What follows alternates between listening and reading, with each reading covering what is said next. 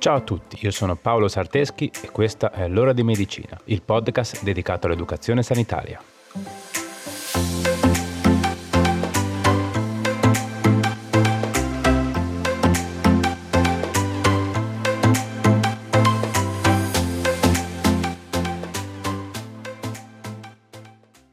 Ciao a tutti e bentornati. Come state? Spero tutto bene. Ehi, ma se non ho fatto male i conti, questa puntata esce il 23 dicembre. Quindi, se mi stai ascoltando in data di pubblicazione, buon Natale. Spero vivamente che possiate passare tutti delle bellissime giornate rilassanti in compagnia di amici e familiari. È molto importante prendersi dei momenti di pausa, soprattutto in un periodo storico come quello che stiamo vivendo negli ultimi anni. Ed i momenti di festa spesso sono il momento giusto per staccare un po'. Ah, un attimo. Approfitto dell'occasione anche per scusarmi in anticipo nel caso io in questo inizio del 2023 non riesca a rispettare la pubblicazione delle puntate. Infatti dovete sapere che ad inizio gennaio scade il termine della data presunta del parto di mia moglie. E quindi sì, divento padre per la seconda volta. E quindi niente, per ora proviamo ad andare avanti così con le puntate una settimana sì e una settimana no. Se poi non riuscirò a rispettare le date di pubblicazione, vedremo come procedere ma almeno sapete il motivo. Mi sembrava giusto avvisarvi e tenervi aggiornati.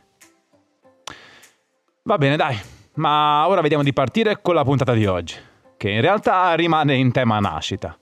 Infatti, questa settimana parliamo di un difetto già presente alla nascita, in cui la colonna vertebrale è aperta a causa di un'anomalia nelle prime fasi di sviluppo del feto. Da questa fessura della colonna vertebrale, a seconda della gravità, potranno fuoriuscire le meningi, il midollo spinale e perfino i nervi spinali. Le cause non sono ancora del tutto note, ma è stato dimostrato che bassi livelli di acido folico durante la gravidanza ne aumentano il rischio di insorgenza. Per questo motivo è raccomandata l'assunzione di acido folico da almeno un mese prima del concepimento e per tutto il primo trimestre della gravidanza. Va bene dai, ma vediamo di entrare più nel dettaglio e di conoscere meglio questo disturbo. Pronti? Dai, andiamo. La spina bifida è un difetto congenito che coinvolge la colonna vertebrale e rientra in un più ampio gruppo di patologie che sono chiamate difetti del tubo neurale, ovvero malformazioni del sistema nervoso centrale che sono dovute ad anomalie durante la chiusura del tubo neurale, nelle prime fasi dello sviluppo del feto. Le cause che possono portare alla chiusura del tubo neurale in maniera anomala possono essere di tipo genetico, ambientale o nutrizionali. Ma con calma parleremo anche di questo. Prima di tutto chiariamo una cosa. Che cos'è questo tubo neurale? Il tubo neurale è una struttura embrionale che comincia a formarsi all'inizio della gravidanza e dalla quale avrà origine tutto il sistema nervoso centrale, quindi il cervello, il midollo spinale e i tessuti che li rivestono ovvero le meningi. Il tubo neurale è una struttura inizialmente aperta a foglietto, chiamata placca neurale, e normalmente, intorno alla quarta settimana dal concepimento, si chiude in tutta la sua lunghezza, con un meccanismo a cerniera, formando un vero e proprio tubo. E da qui il nome tubo neurale. Nel primo mese di gestazione, e quindi spesso ancora prima di scoprire di essere incinta, i due lati della colonna vertebrale, quelli che formano la spina dorsale, si uniscono, in modo da proteggere i nervi spinali, il midollo e le meningi. Con lo sviluppo, la parte superiore del tubo neurale diventerà il cervello, mentre la parte restante il midollo spinale. Capite ora come può essere delicata questa fase? Stiamo parlando della struttura dalla quale si formerà tutto il sistema nervoso centrale. Se il tubo neurale non si chiude correttamente, si verificano delle alterazioni anche molto gravi. I difetti di chiusura si possono verificare in qualsiasi punto del tubo.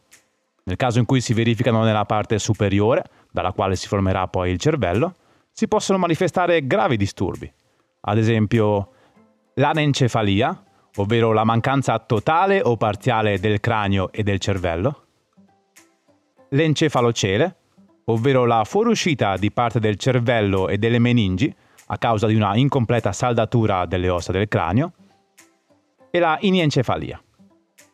Sia l'iniencefalia che l'anacefalia sono disturbi talmente gravi che non sono compatibili con la vita.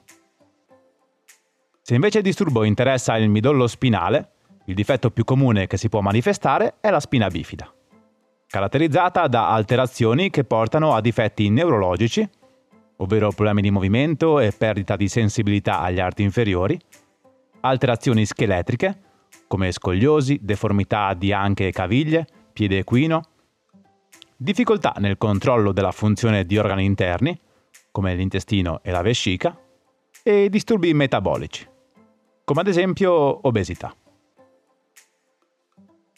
La spina bifida è un disturbo permanente, ma generalmente non evolve nel tempo e nella maggior parte dei casi le persone che ne sono affette hanno una soddisfacente qualità di vita. Quindi, la spina bifida si sviluppa quando il tubo neurale non si chiude completamente, lasciando un canale aperto. Per questo motivo le vertebre in quel punto non si chiuderanno sopra il midollo spinale, lasciando quindi una fessura dalla quale potranno uscire le meningi o il midollo spinale. La spina bifida si può formare in un qualunque punto della colonna vertebrale e possono essere interessate una o più vertebre. Nella maggior parte dei casi il tratto della colonna vertebrale interessato dall'anomalia è quello della regione lombare o sacrale e solo raramente è coinvolto il tratto toracico o cervicale. A seconda della posizione, del tipo e della dimensione del difetto, si possono presentare diverse forme, più o meno gravi. Possiamo avere la spina bifida occulta, che è la forma più comune e per fortuna anche la meno grave. Si caratterizza per una lieve alterazione della colonna vertebrale. In questa forma è interessato solo l'osso, mentre il midollo spinale e le meningi sono sane. Il soggetto interessato sta bene, non presenta sintomi e segni particolari e il più delle volte è ignaro della sua condizione. Questo difetto è chiamato occulto proprio perché è nascosto da uno strato di pelle, che tipicamente appare normale eccetto rari casi in cui può essere presente un ciuffo di peli o una pelle di colore diverso sopra il difetto. Un'altra forma meno comune ma più grave è chiamata disrafismo spinale occulto. In questo caso i neonati nascono con malformazioni visibili nella zona lombare, che comprendono voglie, aree eccessivamente pigmentate, ciuffe di peli, apertura della cute o piccoli noduli. Il midollo spinale sottostante può essere anomalo, per esempio può presentare un lipoma, quindi un accumulo di grasso, o altri problemi che possono portare a un danno nervoso. La forma più grave della spina bifida è denominata invece spina bifida cistica. In questo caso i tessuti delle meningi e del midollo spinale escono attraverso l'apertura nelle vertebre. A seconda del tipo di tessuto che fuoriesce potremmo avere il meningocele, che si verifica quando a spolgere attraverso l'apertura vertebrale sono solo le meningi, ovvero le membrane che rivestono e proteggono il midollo spinale. Le meningi quindi fuoriescono formando una sacca piena di liquido, che spesso è visibile esternamente nella zona lombare. Il midollo spinale si sviluppa normalmente ed il paziente può presentare alcune disabilità intellettive e motorie lievi. Mediante tecniche chirurgiche, oggi anche mini-invasive, è possibile correggere il meningocele senza danneggiare le strutture anatomiche vicine.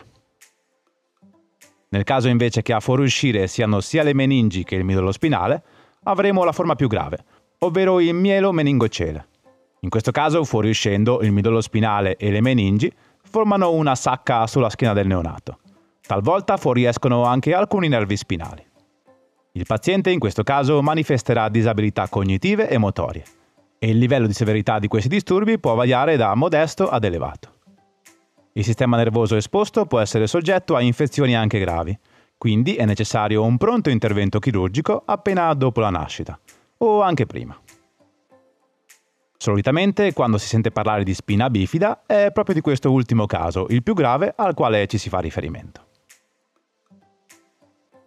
Ok, Ora dovreste avere un pochino più le idee chiare di cosa stiamo parlando.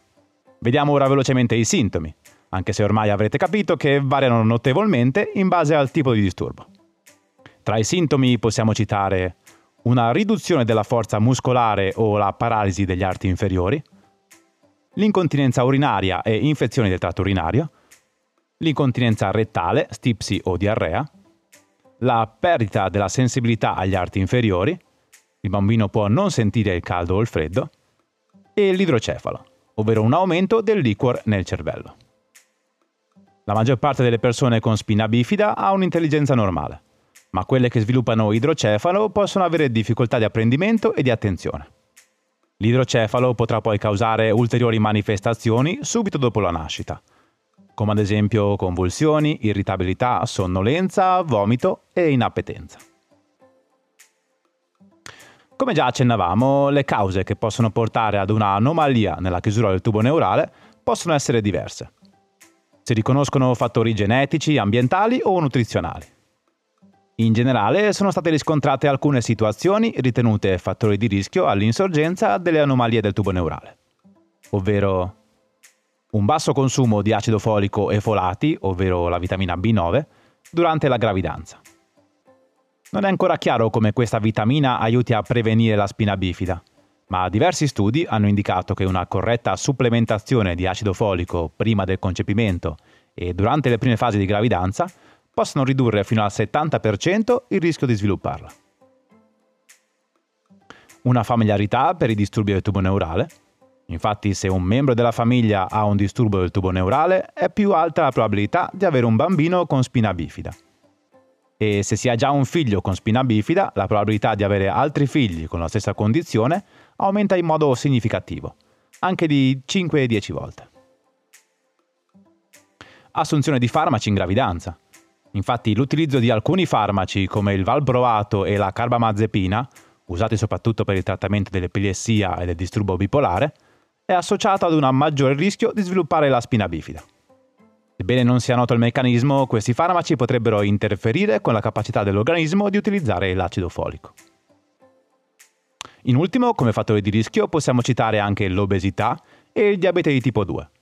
Infatti le donne obese, ovvero con un indice di massa corporea maggiore di 30 o con diabete, hanno una maggiore probabilità di avere un bambino con spina bifida o con altri disturbi del tubo neurale. La diagnosi può essere fatta prima della nascita. Infatti attraverso un'ecografia eseguita durante il secondo trimestre di gravidanza si può evidenziare la presenza di spina bifida aperta, ovvero il tubo neurale è a diretto contatto con il liquido amniotico, mentre la spina bifida chiusa può essere accertata solo dopo la nascita. Inoltre ci sono dei segni ecografici che possono essere associati alla spina bifida e che quindi possono portare il ginecologo ad indagare meglio con altre indagini e consulenza. Per quanto riguarda invece il trattamento della spina bifida, ovviamente si diversifica in base alla gravità del difetto. Generalmente i bambini affetti dalla forma più lieve non hanno bisogno di cura. Al massimo potranno avere necessità di un intervento chirurgico nelle fasi successive. Nel caso invece di forme più gravi, i trattamenti includono interventi chirurgici, fisioterapia, terapia occupazionale, dispositivi di assistenza e attrezzature per la mobilità per facilitare la vita quotidiana e aumentare l'indipendenza del paziente. L'intervento chirurgico è solitamente eseguito subito dopo la nascita, entro le 48 ore, ed è necessario per chiudere l'apertura della colonna spinale, evitando infezioni e ulteriori traumi. Se è presente idrocefalo, che è molto comune in queste patologie, e che si tratta di un accumulo di liquor in alcune cavità cerebrali, il neurochirurgo in questo caso impianterà inoltre un piccolo tubicino, che dal cervello drenerà il liquido in eccesso nella cavità addominale. Questo tubicino rimarrà in sede per tutta la vita, ma potrebbero essere necessari interventi chirurgici successivi nel caso che si infetti, si ostruisca o ne serva uno più grande. Il futuro per la cura delle forme particolarmente gravi di spina bifida è rappresentato dalla chirurgia prenatale o fetale, che prevede la correzione all'interno dell'utero del meningocele, entro la ventiseiesima settimana di gestazione. L'intervento chirurgico in età prenatale sembra prevenire l'idrocefalo e ridurre le disabilità successive. Tuttavia potrebbe presentare dei rischi sia per il nascituro che per la madre, come ad esempio il parto prematuro. Per questo motivo va eseguito in ambiente adeguato e in presenza di un'equipe multidisciplinare specializzata. Ok, bene, direi che con la teoria possiamo anche fermarci qua. Passiamo ora velocemente ai nostri consueti consigli pratici, che questa settimana si concentrano sulla prevenzione. Pronti? Dai, andiamo.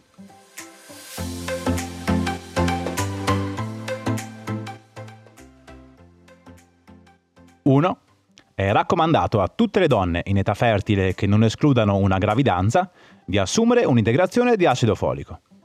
È stato provato che la formazione della spina bifida e di tutti i disturbi del tubo neurale in generale è fortemente influenzata da un'adeguata assunzione di acido folico prima del concepimento e nei primi mesi di gravidanza. Come abbiamo già detto, assumere acido folico prima del concepimento e nei primi mesi di gravidanza può ridurre fino al 70% la possibilità di sviluppare la spina bifida. È chiaro quindi che è importante per una donna in età fertile assumere acido folico in maniera corretta. L'acido folico è naturalmente presente in numerosi alimenti come verdure, legumi, frutta fresca, uova e formaggi ma come per tutte le altre vitamine ci potrebbero essere problemi di cattivo assorbimento o di deterioramento della vitamina legati alla cottura o alla preparazione dei cibi.